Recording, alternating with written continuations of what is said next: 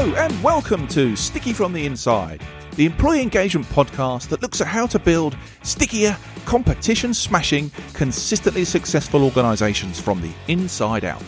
I'm your host, Andy Goram, and I'm on a mission to help more businesses turn the lights on behind the eyes of their employees, light the fires within them, and create tons more success for everyone.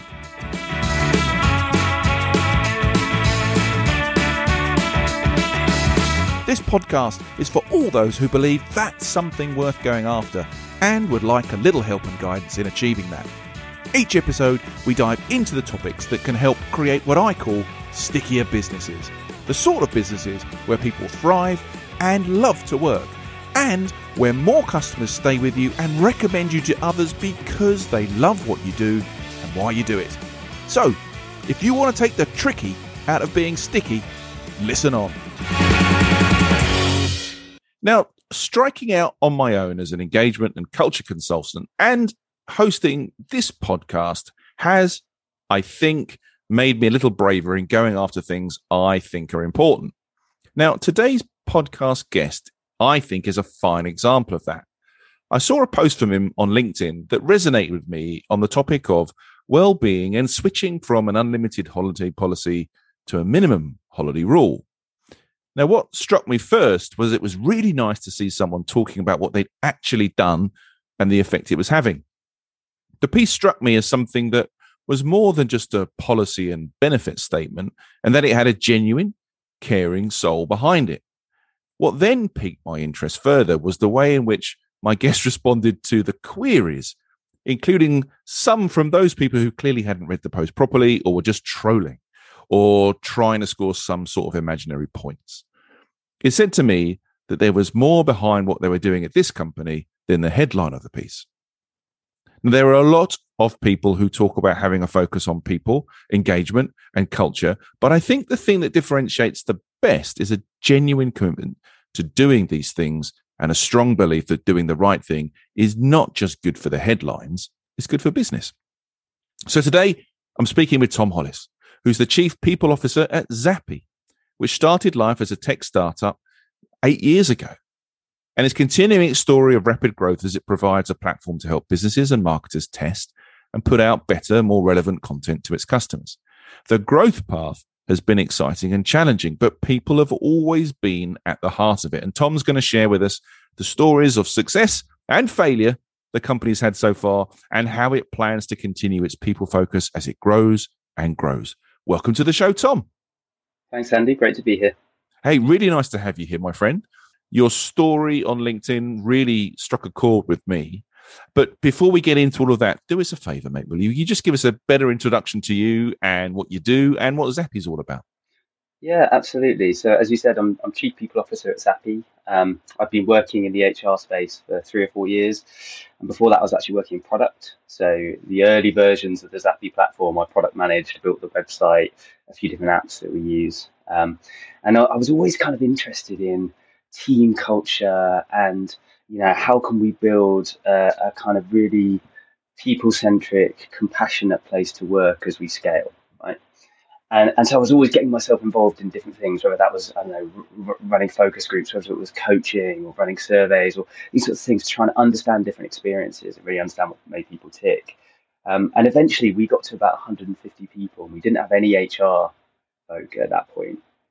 And we'd sort of made that decision consciously because we felt like, actually, do you know what, we're just doing really good work. And we felt like uh, up to that point, it, it wasn't something that we necessarily needed. But we got to this point and we were like, we really need someone yeah. thinking full time about the end to end employee experience. And I would like get really involved in a project and then like have to dive back into some delivery or whatever it is. So it was a kind of natural sidestep from a lot of that team coaching, agile coaching stuff that I was doing to actually say, you know, let's think about employee experience and actually can we apply some of those product development principles and ways of thinking to how we think about people and culture. Um, so that's a bit about me.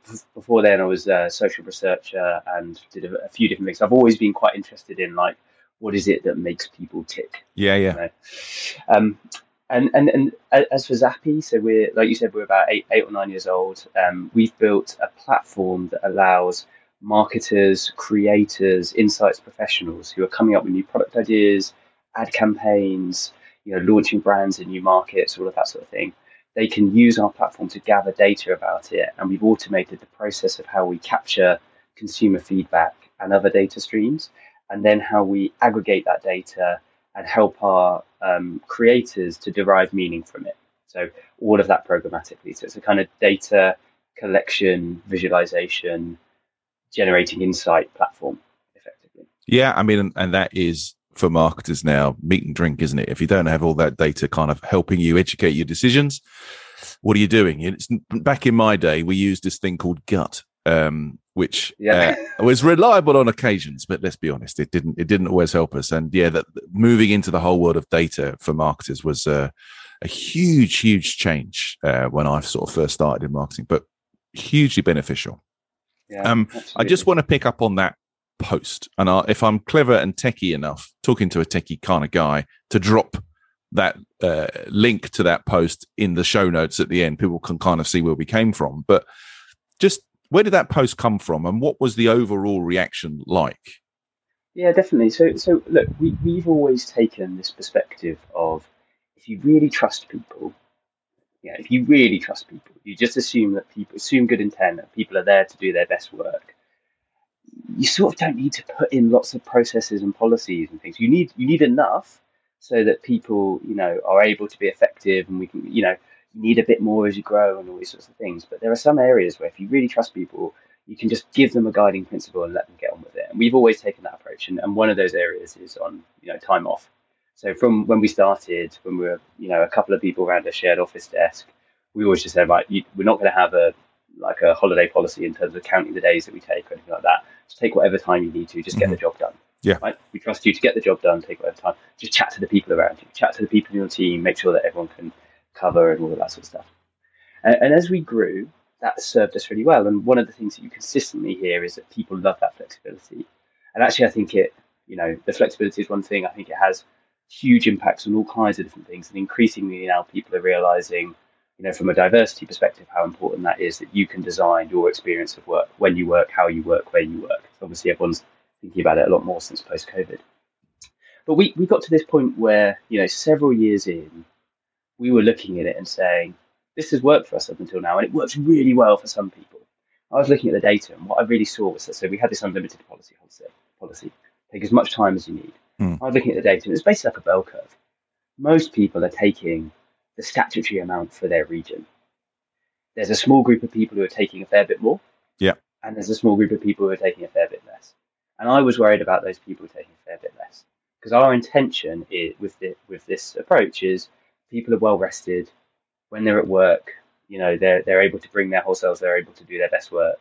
Um, and we make use of it and there was a small group that weren't. So what we did is we looked at it and said, okay, well, if this is going to be the case, this isn't working for us. This isn't achieving what we set out to do.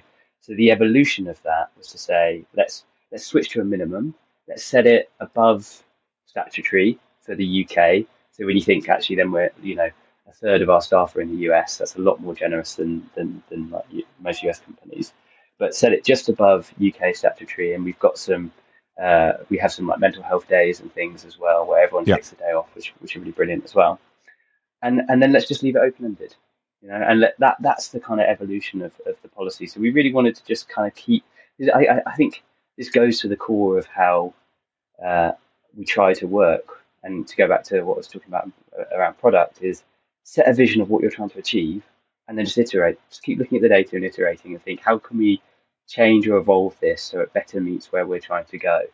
Um, and so really that's the core of, of where that came from. Um, and, and, you know, I had a bit of feedback from a few candidates who came in and they said, you really didn't do a very good job of selling what it was going to be like to work here in the interview process. So to just be really honest, I thought, do you know what, I'm going to start talking about this stuff a little bit more and see yeah. where it goes. And it's been and it's been brilliant actually because you know, I've had lots of really great conversations off the back of it. I've met lots of great people. I've learned a lot actually from what other people are doing as well. So, so it was a, uh, it was five minutes very well spent on a Friday evening with with a beer at the end of the day. Uh, just just putting that up on LinkedIn. Often those are the ways that it works, right? I think the interesting thing for me was it definitely felt like a genuine thing, which I really want to get get get into. But I would like to say I was surprised at some of the daft comments that also came on the back of your post. It just felt a bit a bit LinkedIn ish of of people going, oh well, we've always had a, an unlimited holiday, or that's rubbish. What what a load of bunkum that is, and it just never fails to surprise me the the wallies that end up chiming in on this stuff for for no real point. There's no real point to what they're saying other than you're wrong and I'm right. Get with me. I think it's part of it, isn't it? And and actually, I, I, I know what you're saying, but I also think there is a level of healthy skepticism. I think if you're putting yourself out there to say, "Hey, we're doing something different," yeah, and you know we're we're we're trying to do something progressive, actually, a little bit of you know people holding you to account and saying like, "Well, isn't that just how is this different from just the normal or whatever it is?" Like engaging in that conversation is actually yeah, at first I was a bit like, oh, oh okay, you know, I, I, I don't use social media. I opted out a few years ago, right? Specifically because I just thought, actually, do you know what? There's other stuff I want to focus on in my life. So LinkedIn is the only one, and I use it for, for a work point of view. So I was like, oh god, okay, let's let's see let's see where this goes. But you know, it is what it is, and I, th- I think one of the things that I always try to hold really dear about Zappi and the way that we work is that we're not perfect, but we are honest and we don't mind being held to account. Uh, and, I, and I'd apply that to our staff team. And if I'm going to put something out there as well, I'm happy for people to oh. to hold me to account on that as well. No, look, and that's a very grown up uh, perspective on, on, on, life. I'm far more reactive into things. I just thought people were being deaf, but um, right. Let, let's let's get into into what you've been doing because it's really refreshing to speak to people who are on the front line actually making this sort of stuff work. We, on the podcast, we talk to lots of people who consult on this stuff or experts who give advice and all that kind of stuff. But it's always a joy to talk to people that are actually making it happen. I think what's interesting for me personally is I've got someone with me today who isn't traditionally having an HR background, has come from product. And we're going to talk about, I'm sure, the influence around how, how products come to market and the attitude and processes that you that you use in that area and how you've applied that to the people and culture stuff. And from my perspective as an old ex brand marketing guy who now works in an area let's be fair that is traditionally handed over to, to hr that culture people thing that's that's hr's job and having a different perspective. And i think it's the different perspectives that that come into the mix that are interesting right I, i'm not saying you or I know any better than a traditional HR uh, professional, but I think the different perspectives all come and you can kind of move forward in, in that perspective. So, normally, when I've talked to guys from rapid growth startups, I mean, traditionally they're a pretty frenetic, exciting, slightly chaotic world where there's a there's a founder at the center going, "Oh, this is my vision. This is where we're going." Bash, bash, bash. And I, from my experience, culture and people usually take one of two forms. One, it's absolutely the be all and end all about it, and that's what we're going to build something around. Or secondly, yeah, yeah, we'll we'll hardwire this culture stuff later on when we get to a certain size. Now, it seems to me from the outside that it was always at the core of the Zappi thought. Is that true? And and and how's that manifested itself? Yeah, absolutely. And I think, like you say, it's a lot about the founders mm. actually, and, and and our founders, our CEO, um, chief technology officer, a few of the other kind of core founders, always really prioritize culture. And I, because I've been there from the start as well, it's something that we've always worked on together. And and you know, there's been a number of different, I would say, over the years sort of very influential ideas or books or things like that that we've read, brought into the organization, and then kind of folded into our culture. So I would say that there's actually very little that we're doing that's completely unique. Yeah. And we always say like we, we stand on the shoulders of giants, you know, we like we, we try to take on as many different ideas and just keep evolving based on whatever the context is at the time. Um, but yeah, absolutely, I'd say like really kind of having having the support of the founders of, you know, I, to me, there's there's there's two core organizing principles, and other people in my organization probably say something different about these two. But the the, the first is trust, yep. and the second is compassion. Right. And and I think actually, if you're holding those two spaces, everything else flows from that. And I think that's what our founders have done really well. Um, and then that enables that's enabled me and freed me up to be like, okay, how can we kind of forward that into all of our everyday and the ways that we work and all those sorts of things. I think they're two incredibly important words when it comes to the world of uh, culture and engagement. A hundred percent. They're they're almost core foundations, I think, of the, of the whole thing. And if we think about two outputs that we want from from from a great culture is a workforce that feels that they can turn up and be their best every day and that want to stay with you right and acts as a tractor beam bringing in other like-minded people mm. and if we think about the challenges that we face right now there's a big piece in my heart that hopes you're going to say something positive about the following but it would be my my dream that that focus on compassion and trust means that in the face of all the turmoil that we've had over the last sort of two to three years, even in a rapidly growing startup, that you are holding onto your people and you are in the face of the great resignation or big quit or whatever you want to call it, actually, you're managing to hold on to your talent and they feel like they're thriving in that environment. Please tell me that is what's happening. yeah, I mean, not everyone, but yeah, no, definitely. And, and actually, I think you know, I think there's a growing perspective that I'm hearing that of, of organisations looking around and saying, "What what great resignation!" Yeah, actually, and it's the organisations that are prioritising those things and giving people, you know, flexi- real flexibility, giving them autonomy, giving them like helping them to feel a sense of purpose, where there's values alignment, you know, where they do feel like they can show up and be themselves and also like you're paying them well. Like let's not, you know, let's be real. Like it's a crazy competitive market, and salaries are going. So like if you don't get that right, that's table stakes. But yeah, you know that that aside, like I, th- I think yeah, you know, and if you look at us, we're over the last few years, we we have around five percent voluntary attrition. So people do tend to stay, and like we regularly, you know, it's happened three times this year already where somebody's left and they've already come back. Um, this year where they go and try something else, come and realize actually you know I miss, miss working there. So I think there's a, there's a lot of evidence to show that what we're doing is having a really positive impact. And, and I do think that sometimes, you know, some people have a reaction to talking about things like compassion at work, mm. the idea of compassion at work. But but actually, I think organisations like ours show that there is a like it, it, it's a real bottom line issue. You know, if you create a truly trustful, compassionate environment, you get the better out of people. People who are there can do better work, and people tend to stay, and it's easier to recruit people and mm-hmm. all, all of those sorts of things. When I think about compassion, again, you can think about it and think, oh, it's a kind of, oh, it means everyone being nice to each other, or it's, uh, you know, it's like like West Coast hippie hippie crap. But but actually, you know, for me, compassion is about accountability. It's about taking accountability for yourself and the impact that you have on other people. It's about taking accountability for the experience that people have in your organization. And it's about taking accountability for addressing issues when you find them, you know. And so for me, like compassion isn't like this sort of soft, fluffy edge thing. It's actually saying like, no, let's really treat people with the respect that all human beings deserve. And when you do that, you get real benefits from it.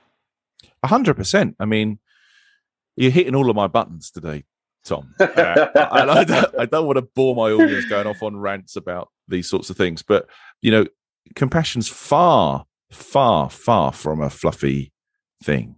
You know, care, empathy. I love adding accountability into that. You know, that puts a harder edge onto these things. And actually, the, the human skills that we need in that sort of environment are they're not easy. They're not natural to to everyone. I mean, this just pick up some of the words that you've used already this um, on this show. Trust, treating people like adults, being human, taking a personal approach, uh, using compassion. These are words that scare the bejesus out of most CEOs.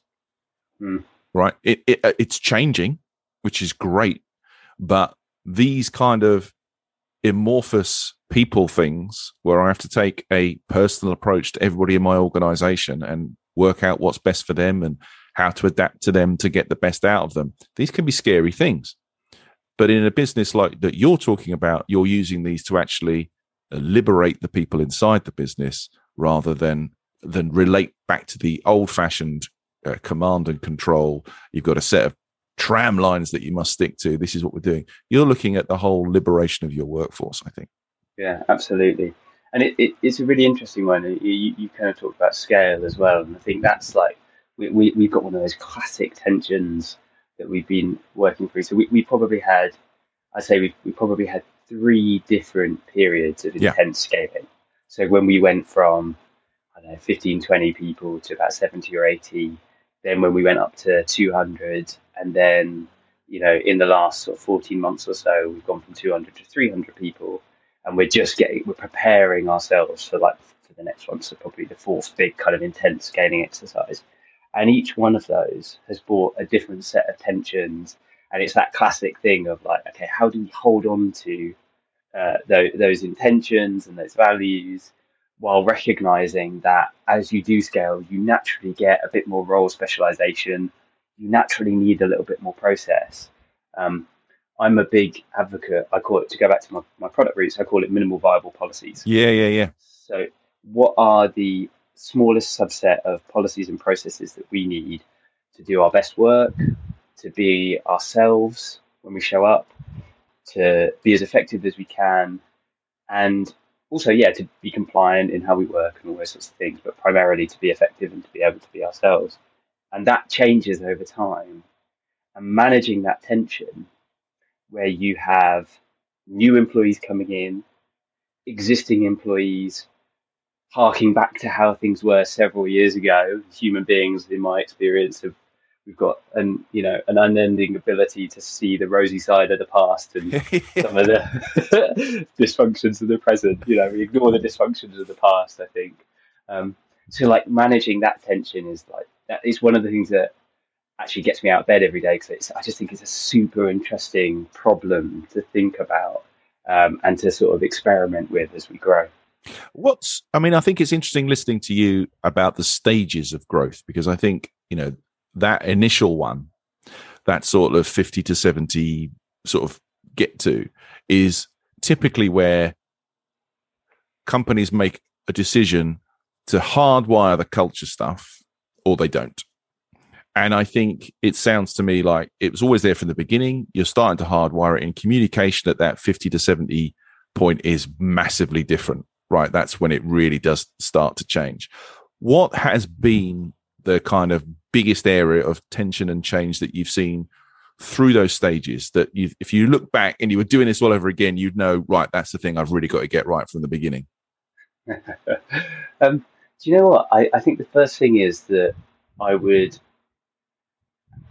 have put in place some of the ways of working and some of the thinking that we have now at our level of scale back then. Right. Right. I think at that time we thought, oh, let's evolve slowly, and you know, blah blah blah. But actually, the reality was that that shift from pure startup, mm. where everyone's doing everything and we're all working crazy hours and you know whatever it is, to okay, now we're a SME, small medium business. That was like the toughest transition of all of them, to be honest, because I, I, read a great article a while ago from, from someone who'd, who'd been through that experience at, at Facebook, and it was all about the importance of giving your Lego bricks away. You know, and if you don't give your Lego bricks away, you just end up burning out, and you end up with massive dysfunction in the organization. People get frustrated because they don't have an opportunity to take new things on. So true, so true. And, and, and so that's where, like, if I if I if I if I were going to give myself some advice back then, it would be how is everyone in this organization right now thinking about what Lego bricks they're going to give away over the next six to 12 months? You know, and, and, and we didn't do that as well. And actually, I'll be really honest, like, I think that, that scaling, we made mistakes then, which loaded us with organizational debt and technical debt that we probably just about paid off now. And I'm talking like six years ago. Right. You know, um, and it was because we just, we scaled and we, we knew where we wanted to get to but we were just so focused on the doing that it was really, really hard to get there. And I think the intention of the culture was there during that time, but it mm-hmm. got lost amongst the like the craziness, which is exactly what I think you're you're you're talking about. Yeah, you know, it was probably when we got to about 150 people that we really started to take stock and think, like, this is not how we want to run this organization. And there was one book in particular um, called Reinventing Organizations by ah, Frederic, Frederic Laloux. Yeah, yeah, okay, okay, yeah. So, you know, it's a case study of how organizations can operate with, he, has got three things. So, uh, like deep self management, evolutionary purpose, so purpose that kind of bubbles up rather than comes top down, um, and bringing your whole self to work. And this case study of about 10 or 12 organizations that do this at scale. Because people often say, "Oh, these are nice things you can't do them at scale." Well, that's just not true because there are lots of organisations that do it. Absolutely, and you find them find a model that works for you. And so that that was a really there, there was a period of a good year or two where we really took those on board and started to kind of starting from those principles. It gave us a sort of framework to say, "Oh, actually, there are different ways of approaching different things that we need to do, like compensation, like professional development, like how we do planning, um, like how we do reviews, all of these sorts of things. There are different ways of doing this that we can explore that sit really well with our, with our principles. And then over the years since then, so over probably the last five years, as we've scaled, we've kind of just continued to borrow different ideas from different places and mm-hmm. just sort of, you know, the, the mechanics change, but the underlying we want an organization where people are trusted. We want somewhere where we always try and get down to root causes and understand what's really going on. We want a compassionate place where we put people first and have a very person centered approach to the way that we think about work. And then those mechanics in each of those different areas change based on the new people that you join or like what the new context is or okay now we've got an extra 150 people how do we manage this new level of coordination that's, that's required. Yeah. And I, I guess, I mean, I think that's that's really interesting to hear. But from a product guy's perspective, right, you will probably be in that whole, I don't know, build, break, fix mentality of just kind of like get stuff out. It's 60, 70% there. Let's have a look. Does it work? Does it, right? What do we need to change? What do we need to, and out of all of that craziness you've got, you would have made some fantastic decisions and some pretty suspect ones, I'm sure. So I say I did. just loving the honesty. So I'm just wondering whether, if you were to sort of look back and go, what's some of the crazy stuff that, from a product guy perspective, in the world of people that we brought to market and sounded great but didn't work? But conversely, what are the great things that have kind of emerged from that kind of process? And then how have you gone about making them stick? Yeah, yeah. So, so I think the, the, the big one that really stands out is probably when, we were about 150 people, we tried to do a big self-setting salary exercise. Um, and ambitious, I, I, you know, yeah, and and it, it, you know, it. I think when I reflect back, you know, the question that you need to ask yourself every time you're going to try and do something big and progressive and ambitious is, why are you doing this? Mm. Like, what is it that you're trying to achieve, and is your approach really the best way to try and achieve that? What's this in service to? And I think if I if I think back, we were probably a little bit guilty of being like, oh, this is going to be an amazing progressive thing, and we can like do a study of it and blah, blah. And it's like, actually, how is this serving the people who work for us? Um, and so what we did is we, we did we did it just with our product and engineering team. So it was about eighty or ninety people at the time, and you know we said to them, look, we, we really trust you. We want to take our goal was to take money off the table as a consideration. Yeah. So so we can just focus on the work and just focus on like everything else that we've got going on. Let's just take money off the table. And so what we did is we gave everyone, we said, right, here's like how the company's doing, here's some salary ranges, and a competency framework, and everything like that. Go away, have a think, let us know how much you want to get paid. Yeah. Like, wow. And it was it was interesting. Um, it, we people came back, and guess what? It was way way over what we could afford. You surprised me. and you know, the, I think the reality is that that it, it, can definitely work, but people need more support than we gave them. Yeah, right. Is is is, is the reality. Um, and you know some indication of what's affordable and like more data than we had available to us. The principle is sound, right? You don't need to restrict important decisions to a small group of leaders if you trust everyone and they have all the, and they have enough data to make the right decisions right? And that might be data in terms of like financial data. It might be data in terms of feedback about what a career path looks like, right. or like how things are going for them, all these sorts of things. And we didn't put enough, we didn't give people enough data, and so we ended up then in this. We ended up looking at it and going, oh no, okay, we, this is unaffordable, and we ended up having to then go and talk to everyone and try and You've got to backtrack know, from that point. Yeah. Yeah, exactly. Backtracking. It ended up being a very long and laborious process, and it ended up doing exactly the opposite of what we wanted, which was to take money off the table as a consideration. And you know, we sorted it out, and we got there, and, and then afterwards, we kind of evolved that approach year on year, and we said, actually, do you know what? Like, this could work. We could really lean into it, but is it in service of the people who work here? Mm. You know, who, who's it in service? What is it in service um, of? And so we've we've ended up at like a more traditional model where we do like we try to have a continuous conversation with people about how things are going. And twice a year we sit down and we look and say okay well like here's a framework. Here's how you map, map against it. We, we benchmark that to you know the 75th percentile so we know we're really good good payers and that sort of stuff. And we have a kind of a two-way discussion about how things are going and about performance and all that sort of stuff. And mm. you know, it gives us the the uh, it gives us a greater ability to ensure that there's pay equity and all of these sorts of things. And actually, you know, the freedom to choose your own salary. Some people love that. Yeah. And for other people, it is terrifying. I was going to say, scary, scary thing. It mm. is terrifying.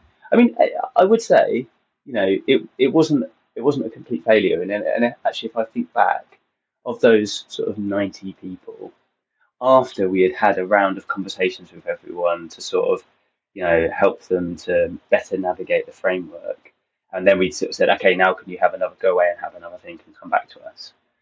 At the end of it, there was only five or six people out of the 90 where we had to say, sorry, you're still going too high. Yeah. a couple of people who was like, you've asked me, I'm going for that. Yeah. And, and there were there, and there were, but there were more people. There were more people who were, who just said, "I don't really want to engage with this," or like, "Just give me cost of living," or whatever it is. And we had to say to them, "No, that that from an equity point of view, that's not right. We need to give you more." Isn't that interesting? Um, so, really, yeah. So it was more of that than, than, than the other, but but yeah, we've kind of evolved to something a little bit more traditional, but we still try and we, we try and create a space, a reflective space for people and let them lead the conversation and let them lead that process rather than us being like, oh, here's the budget for this year. This is the raise you're going to get. Comes back to that trusted adults thing, doesn't it? Uh, that you've mentioned mm. many times throughout this. And so, what's been the best thing, or had the most positive reaction, or the perhaps the biggest benefit to people? I think um, th- th- there's a few different things that stand out so we, have done quite a lot of work around diversity and inclusion and opening up opportunities for people to enter our industry who wouldn't mm-hmm. usually have those opportunities. So personally, I'm quite proud of, of, of those things and, and the programs that we sponsor and that we mentor on. Both we, we, we're kind of sitting in two industries. So we sit within tech and engineering and product, but also within market research and insights and data. And, and each one of those industries has its own problems around diversity. So I'm really proud of the work that we've done in both of those areas to kind of open up opportunities to people because I think when when I think about you know we have our purpose as an organization which is to help creators produce better work and produce better things for their customers mm-hmm. but we have another purpose which is you know to really create meaningful high quality well paid employment and to scale that and to scale it to people who wouldn't necessarily have those opportunities. Yeah. So I feel really like proud when whenever we're fulfilling that purpose. It's kind of my own personal purpose, but we've also like adopted it, I think, as a, as an organisation. And I think the other thing I would say is around coaching and what it means to take a coaching style. And and by that I mean, you know, the kind of Socratic questioning, incisive listening, like a, a very like non-directive style, and and you know we don't like we have a real diversity of people, so not everyone that's not everyone's natural style.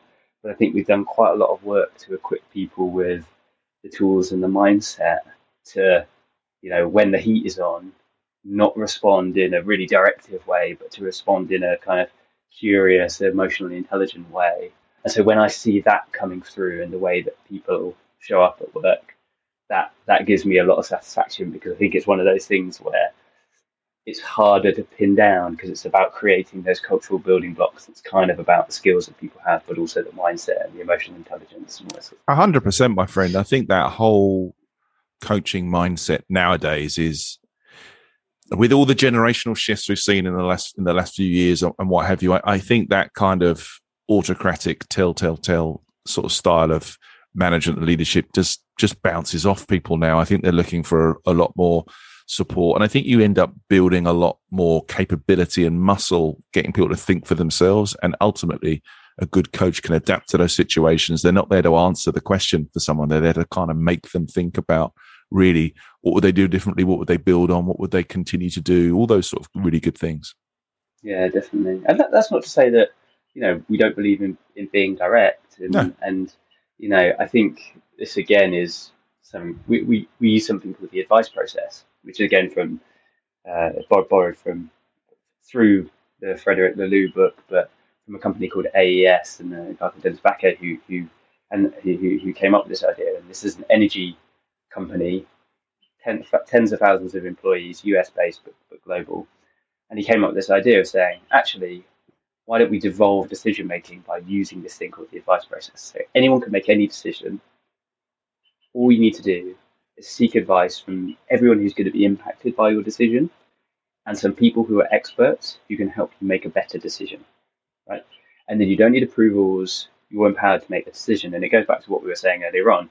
Trust people if they have enough data why do you need to restrict decision making to just a small group? Anyone can make those important decisions, and and that's really like a, a, founding principle that we've tried to adopt. And what's kind of interesting is some of the pushback you get around that is, oh, but it means we need to slow down, or but it means that we're kind of constantly looking for consensus, or we're trying to get everyone to agree. And that's not the intention at all. That's just a, to me, that's just a really good way of working.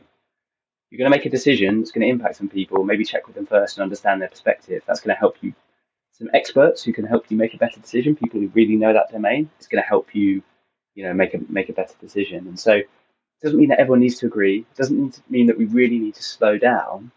Like, it doesn't take long to actually seek advice from people, and if it's going to save you in the long run, it's a false economy not to do it at the start. And so, it, you know, these sorts of things, it's easy to look at them and say, oh, we're trying to get everyone to agree, or oh, we want a compassionate workplace. So it means that we want everyone to be nice to each other. It's like, no, that's not true at all. We want a direct, honest, but also compassionate workplace. The two are not contrary to each other. No, that sounds like the holy grail, f- frankly. Mm. I mean, I think that's what we're all after.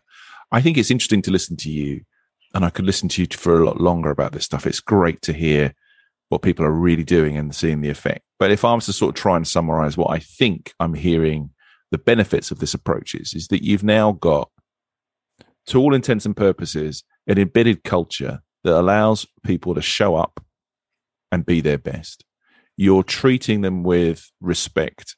You're treating them like adults. There's a there's a high degree of, of care. You've used the word serve an awful lot uh, when you've talked about today. So that whole kind of servant leadership is going. And I, I guess the upshot of that is you're still continuing to grow. As a, as a company, you're you're successful. You're holding on to a high higher degree of your of your talent. Retention doesn't sound like it's uh, an issue for you.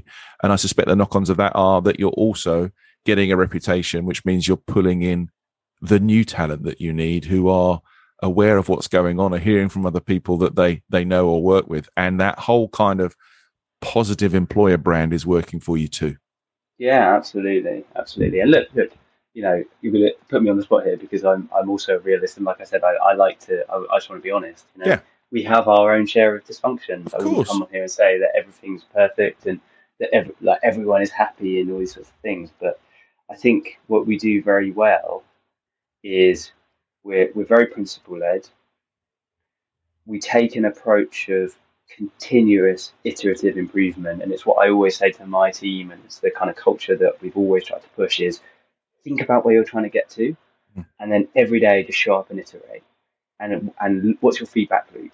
Like what data are you looking at? Where are you getting feedback from? How are you informing your decision making on a day to day basis? So every day we can just show up and try and do things better, um, in in service of the people and also aiming for you know that, that longer term vision that, that, that we're trying to achieve. And and I think the other thing that just I, I personally value and I hear a lot from people is just that that level of honesty. Mm. When we get something wrong, we put our hand up and we admit it. We're not at a size yet where we need to publish our gender pay gap, but we do, and we also publish our ethnicity pay gap because we think it's the right thing to do, um, and because we want to be honest about where there are areas that we think we need to improve. And that kind of mindset, we just try to apply to everything because then when you, you know, I always think about it as like the trust bank.